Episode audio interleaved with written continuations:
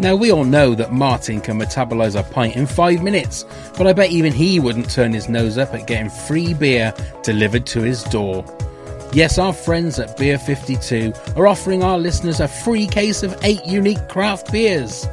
Just go to www.beer52.com forward slash WTAF and cover the postage of $5.95. Beer 52 is the world's largest beer club. Even Big Mandy is welcome, but not Colin. He's an utter bozo.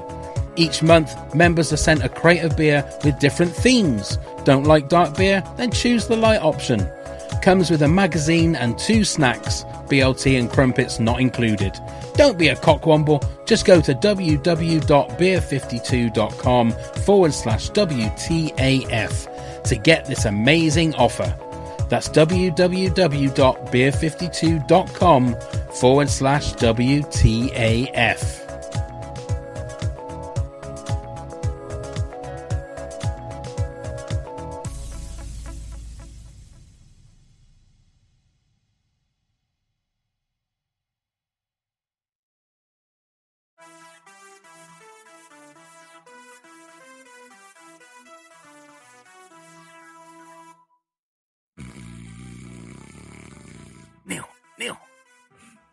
Neil, wake up!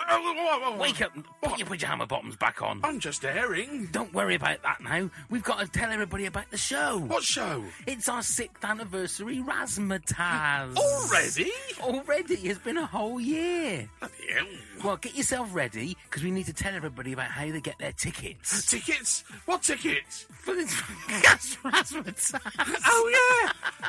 oh, oh, sorry, I'm half asleep, pal. Right, worry. let's get on it. Let's get on it. Well, Who's do you wanna- playing? Well, Who's I was playing? just about to tell you. We've got the amazing Undiscovered. Ooh.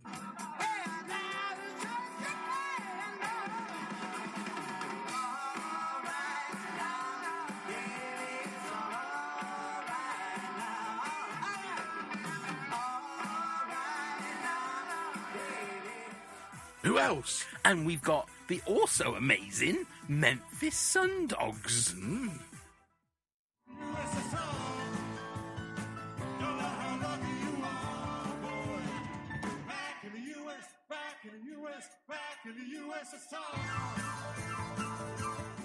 And And to finish the night off, we've got the amazing Binomial. ooh.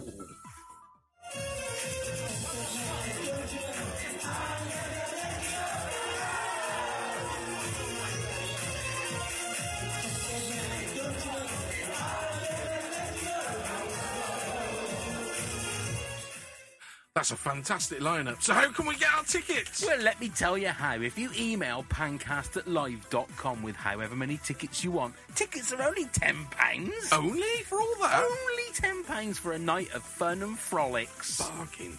So, Pav, when is it? It's on Saturday, the 23rd of March, Where is it? at the Bingham Hall in Cirencester. And what time is it? Well, the doors open at 7. Oh, and where do we get our tickets again? Just email pancast at live.com. That's pancast at live.com. Let us know how many tickets you want, and we'll sort it out for you. And how much again? £10 a ticket. Ten pounds. There's a licensed bar. There's going to be fun and there's going to be frolics. Oh yes. It's the Pancast 6th anniversary Razzmatazz. How exciting! I can't wait. When is it? I'm not going through it again. Hello, this is Kerry, and you're listening to What the Actual Fuck? Scarecrow Festival is like the most important day of the year.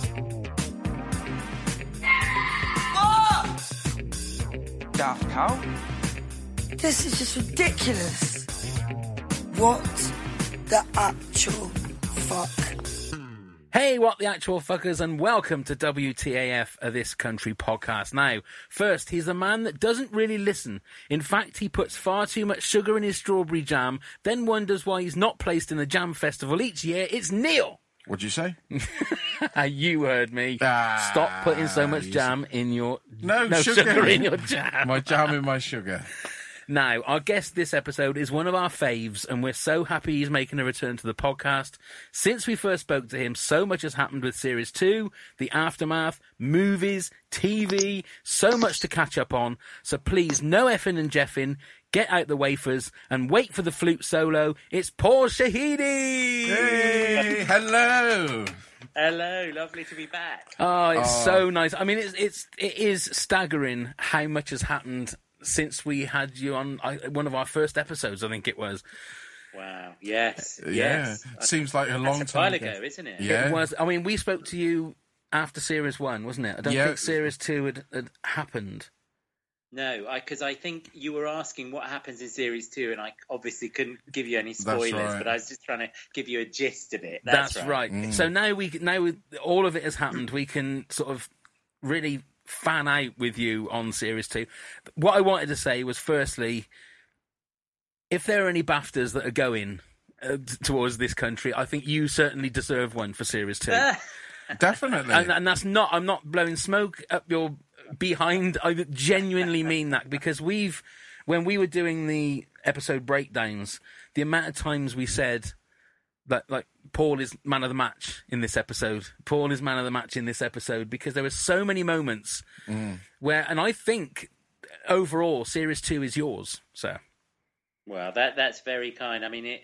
Listen, I, I'll take any compliments I can get, but, but I mean that that it, that's very kind, and you know, I have to say it is a massive team effort, and you know, you if my characters resonated with you and anyone else, it's because of you know Charlie and Daisy, Tom and Simon, the team.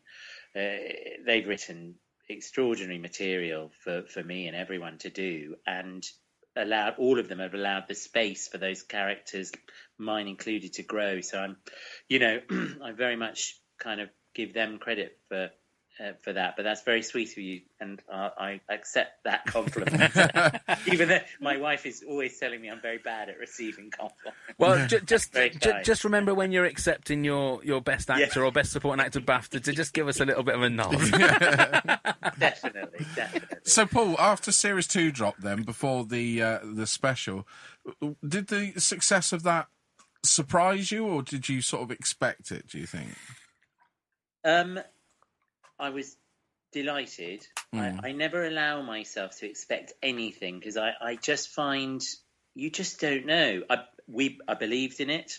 I thought it had integrity and was brilliantly written and and and I felt like the material was great and I thought we were all firing on all cylinders with each other and and it was just flowing. But you know, you don't I mean, it's like with anything. It's like with theatre, with film, with anything you do. You do your best. You you you absolutely give it your all, and then you humbly offer it up into the drama sphere. you mm. just don't know ever for sure how it's going to go down. I mean, in, in some ways, you could say it was a bit more nerve wracking because expectations were higher surrounding it from people in general because we'd had one series we didn't know what was going to happen with that. It got a, a, wonderful reception from people.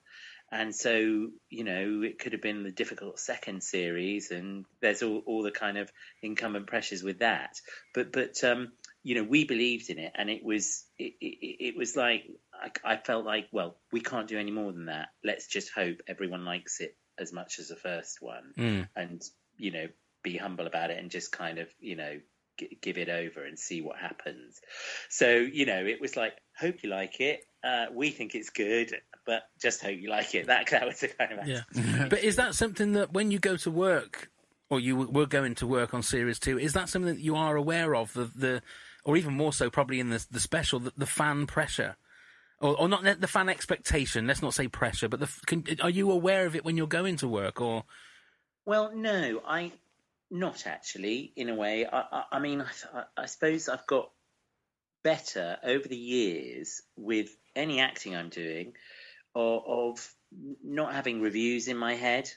You know, not having all the the kind of lovely things said about something I'm doing in my head, and I just focusing on being that character in that world and in that room with the characters I'm in with, and just blocking everything out.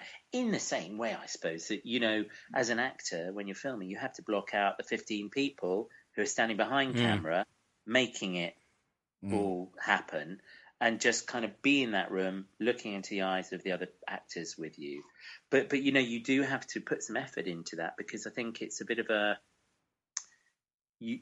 I think it's quite dangerous to kind of well. I think reviews and things are lovely when they're great, but you know, if you believe the good ones too much, then you'll believe them when they're bad, and that shouldn't be part of your work. You know, trying to please people ultimately is, funnily enough, it's kind of like shouldn't be your job as an actor. Your job should be to do the character truthfully and play the situation truthfully, and serve the the script well with your acting. Um, but you you know, the more something gets nice reviews, uh, I mean, I read them afterwards usually, but but you know, the more something gets nice reviews, the more you have to consciously go, starting from scratch here, got no expectations. I'm just going to give it my best shot, you know, Right. and, and go in almost with a blank slate. But it would, but you, I mean, without a doubt, I'd be fibbing if I said it wasn't in the ether a bit more, you know. Mm. Eh, we came to series one no one knowing anything about anyone, you know, and it so it's uh, it's been a really interesting journey. But I, I think the atmosphere is so good on set that we just focus in on the work, you know, and it's still fun and it's still warm and joyous and you know a lovely family atmosphere. Mm. So, like Pav said, obviously there was the BAFTA recognition for the show. Did you go or did you watch it on TV? I watched it on TV because I think there's actually a limited. I don't. I don't know much about the Baftas, but I think. Uh, I think there's quite a limited number of places. So I watched it uh, very happily at home with my wife, and we were just, you know, squealing with delight. it was. I mean, to even be nominated is amazing. I Mm. mean, it's an amazing thing, and when you look at Charlie and Daisy's story coming to this whole project it's just joyous when it happens and people recognize it and people you respect and your peers. Um, yeah, so I watched it and um, you know I was it, it, it was just a lovely, lovely thing to see. So you you've obviously no, noticed again going back to like the fans. You've noticed the the way that the the dump gang, if you like, as as they are called, obviously on the Facebook page and everything. Yeah, brilliant. Um, the, the the one thing I that struck me is when Series Two was being made, there was I think Charlie put out a little. Is it are they called boomerangs? The the little bits of video that plays over, and it was just you sat in the chair, smiling. And it it, it, it, it reminded me Yeah. of like when, when there's a little snippet of something from a new Star Wars film. Everybody jumped on it, and the same as the picture with Mark Kempner, and everyone was going, "Who is this guy? Who is this guy? That uh, is this is this Martin Mucklow's brother?" It- it- how how does that feel? Because that must have felt a lot different to, like you say, Series One when you're under the radar and nobody knows much about the show. Series Two, it hits a bit more. Yeah. Uh, because I remember when we first spoke, you said that one person had recognised you. That must have changed since Series Two. It's gone up to two. so you know I'm overwhelmed here. I tell you. Seriously, there must be more no, than honestly, it doesn't happen very often to me. I've had a few more. I'll be honest, but but you know, thankfully, I don't get too much of that because you know I'm I'm I'm naturally kind of quite quite private. Right. But you know, whenever people do come up, it is just lovely because uh, you know, it people love the vicar. It seems they they feel very warm warmly towards him, and they love the series. So you know, it, it, it's just really nice. You know, people are just they just want to get they just want to talk about it and you know and and tell you about how much it means to them and uh, it's just a beautiful thing Yeah. um and um yeah I mean, it's it's a compliment that people respond that way, and uh, it's lovely. But yes, it's it's a new thing for me, you know. Because you you got you got accosted by a few of the Dump Gang members, didn't you? At a BAFTA showing or something? it was great. I was going to the BAFTA shows, and I sort of literally I was running a bit late. I thought, oh, marching down uh, Piccadilly it was, and um, and then as I was about, to, I was going, is this the doorway? Is this the way in? And then there was this huge sort of screaming and shouting right behind me. I nearly jumped out of my skin, and it was Dump Gang, and it was just absolutely lovely. And so we had all our, we did lots of selfies and um, and uh, you know had nice chats, Mm. and oh, it's just so nice, so nice. So we got to uh, meet your son in series two as well. Yes. So when you first read that script, I mean, because that's a really quite a moving episode as well. Oh, it's a lot of heart yeah. to that. Um, Yeah. So when you first read that, did it come across straight away in the script like that? Um, yes, I think it did actually. I think it was all there in the writing. Um, I mean, we we had a, had a bit of rehearsal down in Northleach, you know, a month or so beforehand, um, and um, we kind of got got to meet some of the cast. We got together and we did some wonderful work with a New Zealand, uh, a, a Kiwi acting coach called Miranda Harcourt, who yeah, she she's extraordinary. Really, she's an actor but also director, and she kind of is what's called an acting coach, which I'd never come across. She, so she works with working actors on film sets, for instance, and helps them sort of unlock things, but doesn't, as she said, doesn't sort of interfere with your mojo. Uh, and and sh- it was great. She just gave us a few exercises to kind of feel at ease with each other, and we had that. Uh, you know, it was so useful for me and Jacob, um, my son, in it. And um, but yeah, it, it, going back to what you said, the script, uh, it was very funny, always very funny. But you know, particularly that it was a real leap forward for the vicar. I think in revealing personal pain Mm.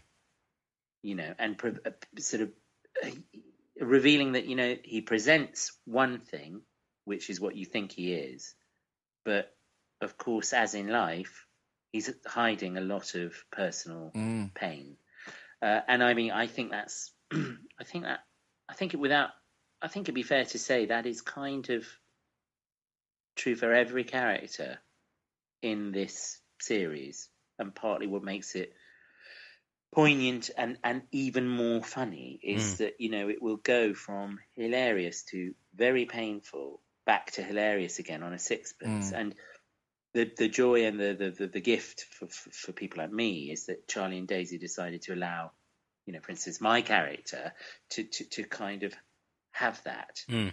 uh, but it was lovely to read because you went oh my goodness he's got this backstory that you know I didn't see coming. Because we we talked about oh you know just discussing the vicar in the early days as going is he married?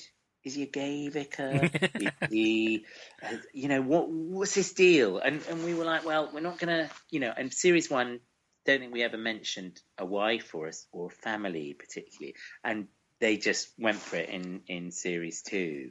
And um, and then you get some more little albeit more comic revelations in the special about as you alluded to when you introduced me the jam making Exactly. there are tensions there, and I love that because Yeah. that's real, and it's also very funny, and it kind of it, it, it, is what fuels his nice niceness. He's kind of suppressing a lot of mm. a lot of tensions and problems as Well, well. the the tension did rear its head when you shouted at Len, of course, in the car, which was absolutely genius. That episode. But I think Oh, that bless you! I, I enjoyed that. We we all had a good laugh with that. we've said so many times that there the the show that they try and make it that it's a very simple show, like a, a mockumentary, but it's so layered, and each character is so layered. And the beautiful thing about the Vicar's Son episode is that final moment with you and Kurtan. Now Kurtan has all this bravado and is telling you to fuck off and all this kind of stuff, but at that moment he has a genuine feeling for you and put his arm around his sh- your shoulder and say, "Come on, I'll make you a cup of tea. Come on, should we have biscuits?" And the roles have reversed, and he, he's looking after you, and that is such a sweet Yeah. moment. It's beautiful, isn't it? I, Mm. uh, you know, I, I love that, and some of that was improvised. You know, I, I, I think in the final take there were bits of that that were improvised. I'm not, I can't remember if they said he put his arm around me in the original script, um, and um, yeah, I think we talked about tea and biscuits, didn't we? Mm. Uh, I'm not sure that was in the original script, but you know, Yeah, it, it was lovely because you know he's Vic is a bit of a father figure to her, him and Kerry, uh, and suddenly the the child is looking after the dad almost, Yeah. as it were. But Yeah. so and then has a great button of a good laugh on it because you say thank you very much. You, you're such a good friend, and then he says, "Well, thank you. I, you know, I don't really know what it is you do." But whatever it is you do, Yeah. I'm not entirely sure to be honest. It's fantastic because you, you, one minute you're sort of thinking, I've just got a tear in my eye, and then Yeah. it finishes off with a laugh anyway, which is fantastic. Oh no! Oh, bless You you. know. I'm, I'm glad you like that. Yeah, they're brilliant at kind of just pulling it back from the brink of being too sentimental. Yeah, absolutely. you know, or sentimental. you Yeah. know, yeah. Now, obviously, in that episode, we're going to get a little bit personal. Um, the big question I need to ask is: uh, Was there padding for the massive bollocks, or is that real? Because I have got people that have asked me questions, and, and that I had to ask you. Um, where, where, where, where- uh, no, I'm not going to read that one out. No. but but that was that was the gist of the question. Was it padding, or was it au natural, or just very tight trousers? I think it was a combination of very tight trousers and uh, my naturally powerful build. yes. That's what we like to hear. yeah. Good. I'm going to leave it at that. Yeah. Leave the rest to everyone's imagination. Probably they're going to wake up with nightmares. Uh, I did have a message from Fiona. Fiona Smith said, "Love Vix, the vicar, uh, and his massive nuts." She said, so that's very kind of her. There we are. Love it. Yeah, that's fantastic. Um, and obviously, the other the, the the other big thing was um, the whole "Good Guys" song and the you know the, the nice. Now, you obviously sang the song. Yeah. How did that work in the production? Then did you obviously sang that beforehand, or did they? Yes, we, we, we recorded in a studio before. Was it before? Yes, it was before filming, and um, uh, I'd been sent the sort of demo tape of it. Uh, Tom George was singing it, and his friend who was a composer, and uh, uh, then we recorded it. And I don't know the technical term. You you kind of layer in the different harmonies, uh, and it was I think it was all me, and um, and yeah, it, it, it was hilarious. I think Simon may have filmed a bit of me singing it. I think I put something out on That's Twitter right. or something, but Yeah. but yeah, it, it, it was hilarious. And then they were asking for pictures of me when I was in my in my twenties. so I had to go to my mum's in Oxford and trawl through and go, Mum, have you got those pictures of me from college or you know or just before you know where I had hair Yeah, yeah, stuff. yeah. Oh my goodness, I was wearing the most appalling Hugo Boss tracksuits in some of them. Uh, you know, just terrible, terrible fashion sense. But um, yeah, and then um, it was lovely. They Yeah, yeah. played out the episode with that. Yeah. Oh, with, was. with, with the flute solo. So, do you know why they chose Mister Mister as the other people in the picture? I don't know. I think they just wanted something generic, kind of of that period. Yeah, Because you know the the sound of it's a bit Pet Shop Boys meets Erasure. Yeah. you know, uh, and um, I mean I think it's a brilliant bit of composing and the pastiche of it. Um, but yeah, so I, I think that'll be why. I think they should genuinely release it as a single. I really thought it was going to be a Christmas. They were going to release it for Christmas. Well, yeah, I mean we did talk about. I mean Charlie made a promise on Twitter to say if you get a certain number of retweets, we will form a band and do it. But have we heard anything from Uh. Mr. Cooper? No, we haven't. We need to have some kind Yeah, of. we'll have a uh, word with Charlie yeah, on that some, one. Some kind Yeah. of um, get all the dump gang behind that, and he won't have anywhere to run when it comes to. I know. I thought it'd be a lovely sort of charity single, a charity single. Absolutely. It would be Yeah. fantastic. The vicar with his gold lame jacket on, on top of the pops. It'd be fantastic. So, did Tom write the lyrics as well? Did he? I he? think he did with his with his friend uh, who composed it. Yeah, yeah. Wow, That's crazy. It is very good, isn't it? Very good. Yeah. Absolutely It's, he's fantastic. very clever pastiche, isn't it? Yeah, Mm. It is. So we'll move on to uh, the aftermath.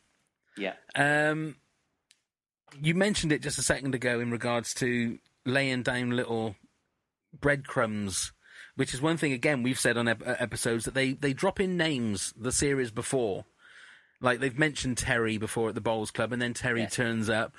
So Polly, Yes. I mean, I don't know whether you can tell us or not, but we've all I- tried to surmise that, that that is actually your wife.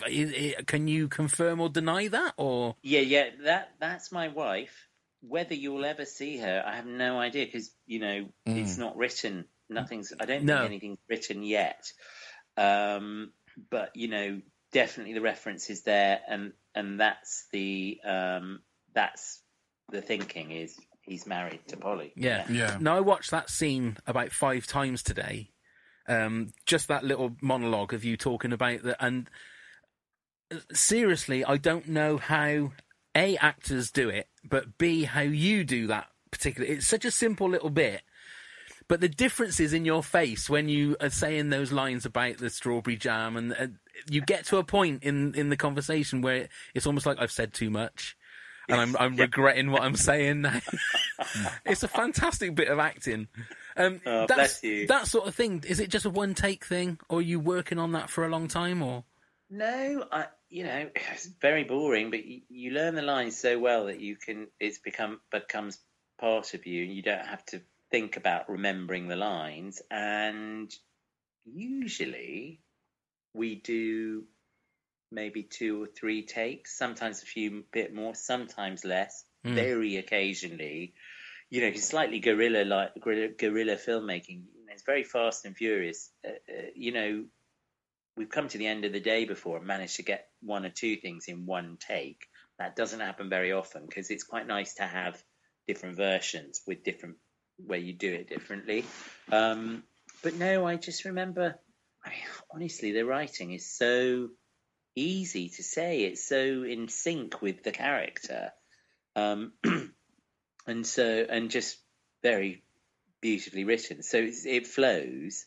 Um, but um, yeah, I, I- mean, it, it, it, yes, it's, it's it's so interesting that it. I just don't. It almost just happens. Strangely, as long as you've learnt your lines, it, it it becomes kind of obvious to you how to to say it uh, because it's rooted in a character that's kind of fully formed. right? No. So um, the vicar obviously hasn't met, still hasn't met Martin Mucklow, but you've really got his number now. Yeah. Is it? Is that a, s- Is that something you would like to happen in the future to meet him? Yeah, I mean, I think that'd be great. Uh, I, I think the more difficult situations the vicar can be put in, the better for the character in a way, you know. And uh, I mean, I think the root, the base camp, it will all come always return to him with Kerry and Kurtan, and you know that's as it should be. Um, y- you know, you you already got the kind of meeting with Martin's ex partner, um, and that was that was interesting. Uh, you know, so I think that's that's there if if that's something Charlie and Daisy decide they want to explore. I mean, I just think whoever the vicar ends up with, he will be the vicar with them. But the Martin's interesting because he's so pivotal and so, this kind of elemental force behind all their problems. I mean, and now all the village's problems. you know, it's sort of, he's implicated a whole community in, you know, in his crimes. Yeah. Um, and um, yeah, I mean, it so far it's been like you know, the vicar's attitude has been Kerry and Kurtan have hope. They're young, they can change their lives, they can turn their lives around, in spite of what Martin's done. Um, but there's no been no sense that the vicar's going to get to work on Martin Mm. yet. But that might be interesting. Yeah. Yeah. Because it did feel like there was going to be a. It's it's alluding to a big showdown eventually. so you're going to be the, is. the Cary Grant It's a of clash, this it's a country. clash of the Titans. It's Yeah. like it's like Darth Vader and Obi Wan Kenobi having the final sword off Yeah. with with his Big Dipper and the Vicar's massive bollocks. It's going to be it's going to be a bloodbath. it Oh might have my to be like goodness, an what an ex certificate. That one. what an image! Yeah, yeah. Well, we'll have to see. Yeah, that could be good. yeah, if not broadcastable. Yeah. If not podcast, it could be the outtake. Yeah. So w- was it a conscious effort for you being clean shaven in season season two, or was that more Oh, because no. you had other other jobs going on as well? It was other jobs, and it was also um, yes. The beautiful thing was season series one, bearded, comic relief, not bearded. So you know, lovely Simon and Tom and everyone, Charlie and Daisy were like, if you need to be bearded, be bearded. If you don't, clean shaven's fine. So I was, um, I was filming uh, something else around that time, and so I needed to be clean. Uh, what was it? Yes, I, I was. What was I doing? I was clean shaven for. Um, I was I was bearded doing this thing called Britannia, where about Romans invading Britain, Mm-hmm. uh, playing a sort of sneaky Roman aristocrat slash spy. Uh, and then halfway through that, I was coming back to this country. Sorry, and they, I think, for whatever reason, I, I, I actually can't now remember. I was, I had to shave, and then they made me a beard for Britannia. Uh, it must have been another job just before that um, that I was filming. Sorry, I'm not being. My memory's not very good with that. But yeah, the, the, the lovely thing is they are so flexible about that, um, and uh, so it meant I could just kind of do other work around it. Um, oh, I know what it was. It was Christopher Robin. That's it. Okay. I had a small, but I had a small part on uh, the Disney film Christopher Robin. I had to be clean shaven for that. Right. Um, and then uh, halfway through, yeah. So And Yeah, talking of so- your other work, uh, Paul, I must just congratulate you on uh, Death of Stalin. Absolutely. That was the next thing I was, was going to say. Oh, Such thank a you. good film. oh, and you were fantastic in it. Yeah. You Oh, really were. you. It was one of those movies that I I was just sat watching, and I there was parts of it where I didn't know whether to laugh or not because it just seemed so wrong. Yeah. So But- dark. Yeah, exactly. I mean, it's it's very dark, but it's just it is weird seeing this is gonna you with hair. Yeah, it's yeah. just very This is my- strange. My, wife had the same reaction. So so what was that experience like? Oh, Working it's- with some absolute le- some legends Oh, there. It was amazing. I mean, I really had to pinch myself every time I went into work. I was on it for six weeks, and you know, I got the job while I uh, I was filming it, and it was during the filming of that that I had the meeting with Charlie and Daisy and Tom for this country. Oh right. Um, and um, and it, it, it, so so I couldn't believe I was sort of with that cast and working with Armando and Dave Schneider and you know Ian Martin, the writers, and uh, it's just it was a dream job. I literally had to pinch myself, and we all got on so well. Um, uh, particularly the Politburo lot. Uh, and we had two weeks of rehearsals, which is very unusual for film. And we all got to know each other in that time. So Steve Buscemi came over, and Jeffrey Tambor, and you know all the Politburo guys got together, and then Andrea came in, Riseborough, and um, uh, it, it just felt like a big family, and people were very at ease with each other. And I was really, really struck by how nice people were Mm.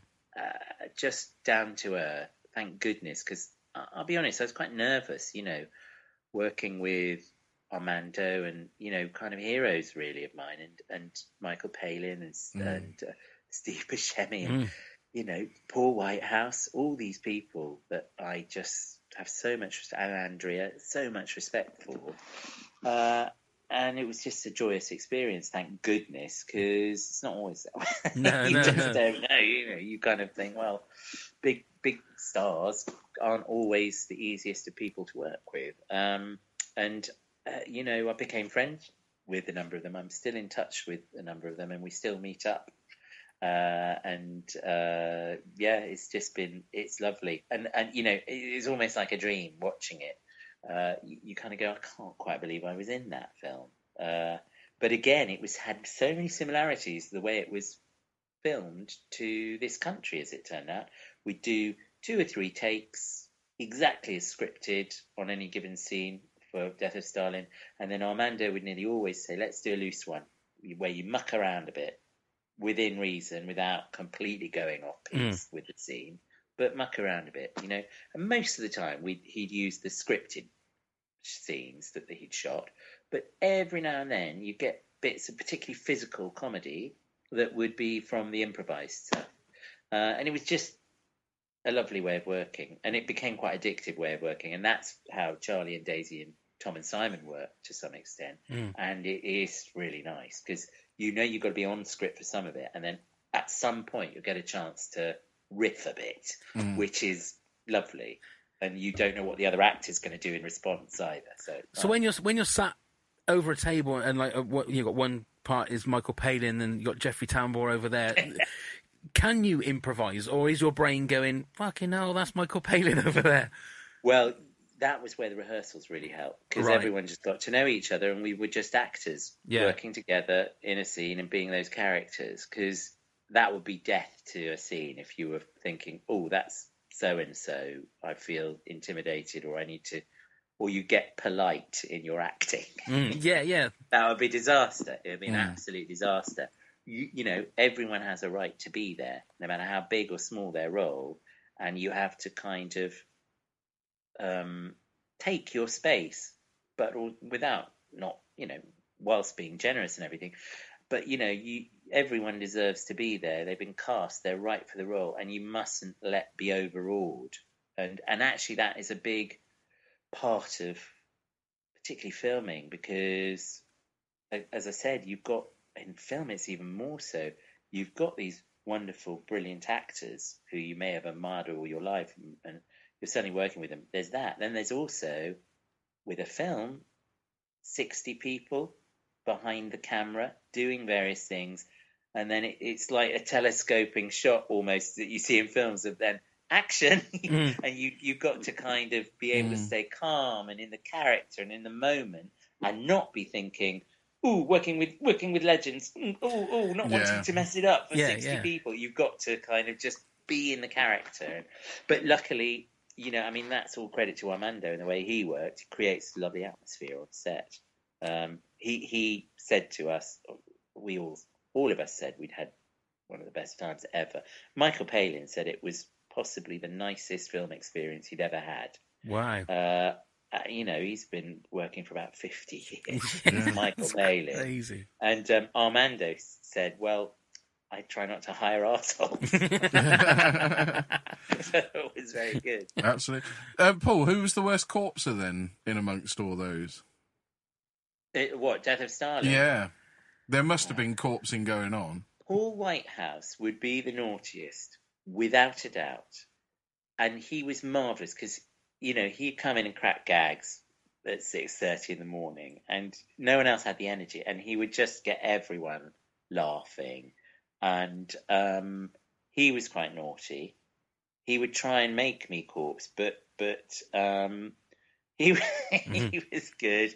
Um, I think you know I I don't know if I corpsed or not, but we were all close to it at certain points, Right. uh, shall I say? But you know, uh, um, I can't. I haven't looked at the, the DVD, but there might be some outtakes where we're laughing. I can't can't tell, but but definitely Paul Whitehouse was the cheekiest and the naughtiest, and I loved him for it. oh, yeah, absolutely. Um, right, I've got a couple of little messages from some of the uh, the dump gang, which I was going Oh, to go lovely. through. So, uh, Eliana said, um, "Please, can you make sure to say thank you for whatever it is he does because we still don't actually know." so that goes back a little bit. Thank bit. you, sort of- Eliana. Thank you. Um, also, is it possible to ask the vicar for some advice and guidance, please? Because I've been behaving like an absolute menace, she said. uh, thanks with prayer hands on that one. Thank you. uh, Thank you.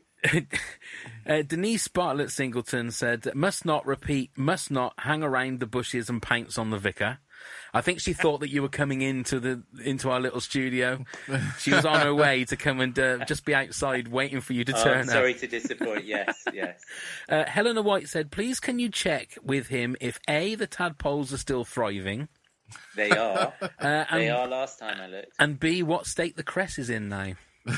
Well, the cress is revived, but as you know, I didn't tell Kurtan that it had died, so it's fresh cress. But he still found out in the end, didn't he? uh, and Kim Peniston just sends her love. Ah, How about lots that? of her back. Lots Oh, of love to Kim. That. Uh, and there were there were loads more because I put a little cryptic uh, message up earlier on, just saying that we're talking to our favourite vicar later on, and there was loads of people saying, "Please say hello, please say hello." So you've got you've got loads of love out there. It must be a lovely feeling that something that is classed as probably quite a, a very small show can give you so much love as as an actor. Yeah, it's it's lovely. It doesn't get better than that, really. It's gorgeous. yeah. And um, I don't take it for granted for a second. It's, uh, you know, as I say, people are so friendly and warm. Mm. And when they come up to talk to you about it, you can just see they're beaming, really. They, there's such affection. Mm. Yeah, it's gorgeous. And I think when you're filming series three, eventually it's going to be a different beast. I think I think because so. I think you're going to have even more people will be there to watch. Yeah, yeah, interesting. I'll be really interested to see, you know, and, and, um, you know, where we go with the characters. But yeah, people will be much more aware of it. Yeah. Yeah. That that was going to be my next question. The, the fact that as we're all aware that the or maybe not aware, but there hasn't been any writing or anything of, of such for th- series three. Where would you like a your character to go and b the, the show to go? In what sort of direction? I mean, I think there's more to be dug out with the Martin Mucklowe relationship and Kerry uh, uh, and Kurtan. I, I mean, I think that's very rich territory.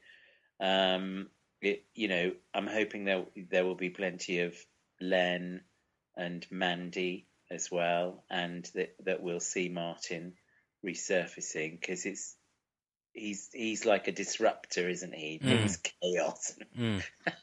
Yeah. You're absolutely right. Yeah. proceedings. Yeah. Um, but I, I genuinely, I'm not making it. I don't know what what the plans are. Um, you know, I would I would love to see anything that kind of allows the vicar to kind of explore to delve further into his backstory. But you know, uh, if it if it if it ends up being just him and Kerry and Kurtan, that that'll be lovely too. Because if it is just him and Kerry and Kurtan, Kerry and Kurtan stuff will have happened to them. So I'll be in another situation with them, which will be different from last time. Yeah. Um, you know, maybe maybe he we will meet the wife, maybe we won't. I don't know. Mm. It, will be that's always a possibility. So who who would you like to see as your wife if you had dream casting as as Polly? Who would you like to see? Oh my goodness! I do you know what? I haven't even thought about that. I Paul, mean, Paul uh, Whitehouse. Paul Whitehouse in a wig. Yeah. Come on, what's not to like? I tell you what. Did you see um, Paul Whitehouse's and Bob Mortimer's Gone Fishing? Yeah. so good. It was lovely, Wasn't wasn't that it? beautiful? It Yeah. was so good. And all I could think of was he's got to do another one and go and meet Charlie and do some fishing with Charlie because Yeah. Charlie's Yeah. fishing mad. That's right. It Absolutely. worked brilliantly, wouldn't it? But yeah, it was a beautiful series. That was. Yeah, come round, come round your neck of the woods. Indeed. Come do some fishing there. Indeed, mm. indeed. Well, there you go. The vicar could go fishing with Kurtan. That would fishing. That'd yeah, together. That's Yeah. perfect there. Yeah. Yeah. Yeah. So, what have you got coming up then, Paul, that you can speak about? Well, various things have come out, like Christopher Robin, Yeah. and um, I'm going to be. Uh, I've just started. As, uh, I'm doing a bit of promotional stuff for, for s- a big Neil Gaiman, Terry Pratchett novel adaptation called Good Omens. Yeah. I don't know if if Looking you know forward to them. that. Yeah. Yeah, that's going to be coming out on Amazon Prime in sometime this spring. I don't Mm. know when exactly. That's Michael Sheen as well, isn't it? Michael Dave- Sheen, David Tennant, David Tennant, yeah. Michael McKean, who's in Spinal Tap, if you Mm. know Right. Spinal Tap, and and just there. I mean, like most of British Equity is in it. Uh, just lovely cast, and you know hundreds of characters, and I'm one of them. And I get to play a thuggish angel, uh, a kind of an enforcer. So it's quite nice. I'm playing a sort of thuggish character. Wow. Uh, and he's a sidekick to John Hamm, if you've ever seen Mad Men, Yeah. Right. or Baby or Baby Driver. Yeah, Yeah. absolutely. he was a gent, and we just had a lovely time. And I, yeah, so I'm kind of playing a, a bit like a bouncer, but who's an angel. It's all about angels and demons. Uh, has it stuck that's very closely to the book, Paul? Uh, I think so. It's pretty good. I mean, you, you can't you have to lose stuff Yeah. for time, but Yeah. I think it's I think it's been very faithful. And Neil Gaiman was producing it as well, so so you know he was there on set Mm. and he's done the script.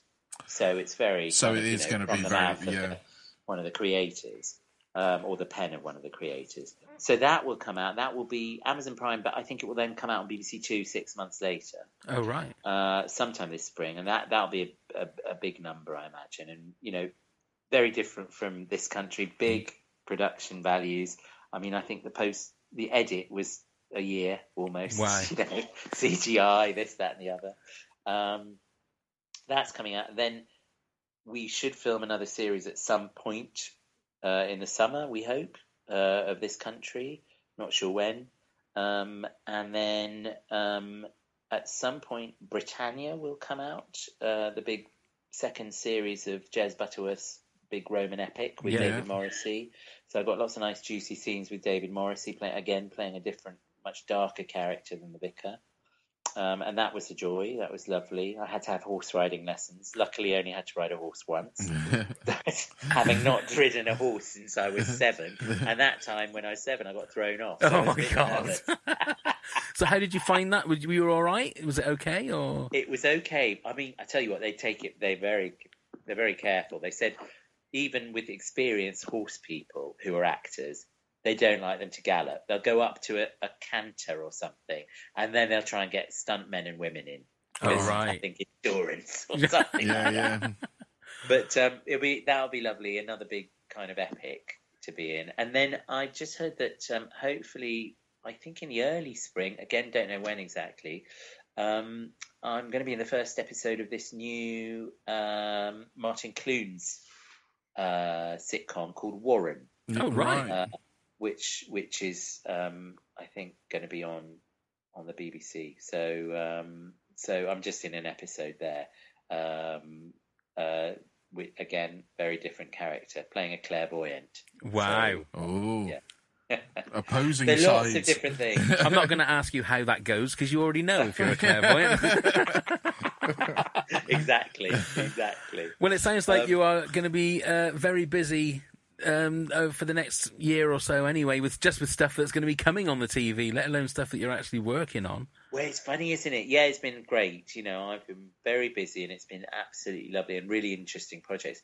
Uh, but, but you know, you, you do some of these things, like Good Omens. I filmed November 2017. Wow. and you kind of I've done seven or eight jobs between that finishing filming and it being broadcast, and you're like, oh, oh yeah, I was in that. You're like, Whoa, that's happening now, is it? You know, um, it, it's strange because these things have a long gestation period. You know, whereas theatre, rehearse it for six weeks or four weeks or whatever, and boom, it's on. Yeah. Yeah. So, uh, so Um, uh, as as we're sort of winding down, but as an actor, then, if you want to have a bit of time off, and you think, right, the next couple of months I'm going to take it easy. If a, if an offer comes in, do you just say, yeah, I'll do it, or do you sort of close yourself away and think, no, I'm going to actually have a bit of a a rest? I, I, uh, I think you have to carve out your time, and you have to learn to be picky if necessary. Um, you know, luckily I have a very understanding wife, and uh, you know, she Kate is just brilliant at sort of dealing with an actor's life. But by and large, I've been very lucky because if you get filming jobs, there are nearly always gaps Mm. you know, and you kind of, you know, I'm not working all the time. I have gaps where I'm not working, you know. So if those fall in holiday times, you grab those times and go away on the holiday. Uh, if they're not, then you're doing the school run, and it's lovely. You know, I get to see see my little boy Mm. much more. And um, uh, but yeah, you, I've got better at saying no to things when I when I want to be with the family, um, because otherwise you are controlled by work, and you need to be in control. It needs to be the other way around, really. Yeah, yeah, For, for a healthy life, I think you know. indeed. Um, having said that, you know, as an actor, I mean, you talk to Ju- Judi Dench, she'll tell you. I always, I feel like my last job is my every job is the last one, and I'll never work again. And I know she's telling the truth; she's not making that up. No, You- No. Oh, how ridiculous! But that that is just the way actors are. that's an actor's life, I That's the way suppose. You're trying to exactly you're trying to overcome that thing of well I should take every job that comes along and you know you shouldn't it's good to be picky but you know you I've also been unemployed for long periods and painted and decorated when I started in my career and you know I know what it's like to not work as well as an Mm. actor so you're grateful for any work. But yeah, if you want time with your family, you've got to carve it out and kind of be strong. Mm, absolutely. Absolutely. Paul, thank you so much for spending It's more time always with a us. pleasure. It's been an Well, absolute so- pleasure as always. Such a pleasure for me as well. It's great to see you both. It really is. Indeed. And And, and- hopefully and- see you soon. yes, one day we will be able to shake Yes. you by the hand. that would be lovely. I'd love that, you know. And uh, and I'm just delighted that that that what the actual F, Yeah. as the vicar might say, well, Yeah. is doing so well as well. It's got such a huge well, following. yeah, we're up to. I'm not sure whether you're episode 60. You're episode 67. So, I mean, we've not done too bad considering there's only 13 episodes and a comic relief special for the show. So, I think we've stretched it out quite well. That's wonderful. Well, hopefully, loads more to come with series three. Indeed, Absolutely. Abso- and we will talk to you again, I'm sure, with that, and hopefully you'll be uh, you'll be here in the studio, which will be uh, another Well, thing off always- our bucket list. Always a chair for you. Indeed. Always Wow. a chair for you. So thank you Bless once again. you. Thank you once again, Paul. Um, Neil, do you want to do a little bit of housekeeping before we uh, see Absolutely, I if we will. can get it right this time? Yeah, probably not. Okay, so here we uh, go. we're on all the social medias, so you, you can find us on Facebook, Twitter, Instagram, and Snapchat under at WTAF this country. Well done. we have a website which is WTAFpodcast.com. Well done. and we have an email where you can ask us anything or questions that you'd like to ask. Please do email in at, w- at uh, WTAF. This uh, no, this country at hotmail.com. 180! You got it all right. And if you want to support us and uh, help us carry on uh, doing this wonderful thing, uh, go to patreon.com forward slash WTAF. We have some wonderful cast signed bits and pieces, which is uh, um, lovely little rewards for you there. Um, and yes, everything is on WTAFpodcast.com. Uh, once again, thank you so much, Paul. An absolute pleasure to talk to you. Brilliant. You are a Thanks legend. to talk to you again. A legend, a legend, a Thank you, legend, and it's been so nice to speak to you. Thank you very much, Neil. Thank you very much, Pav. Now, all of you go and get plumbed, you fuckers. Scarecrow Festival is like the most important day of the year.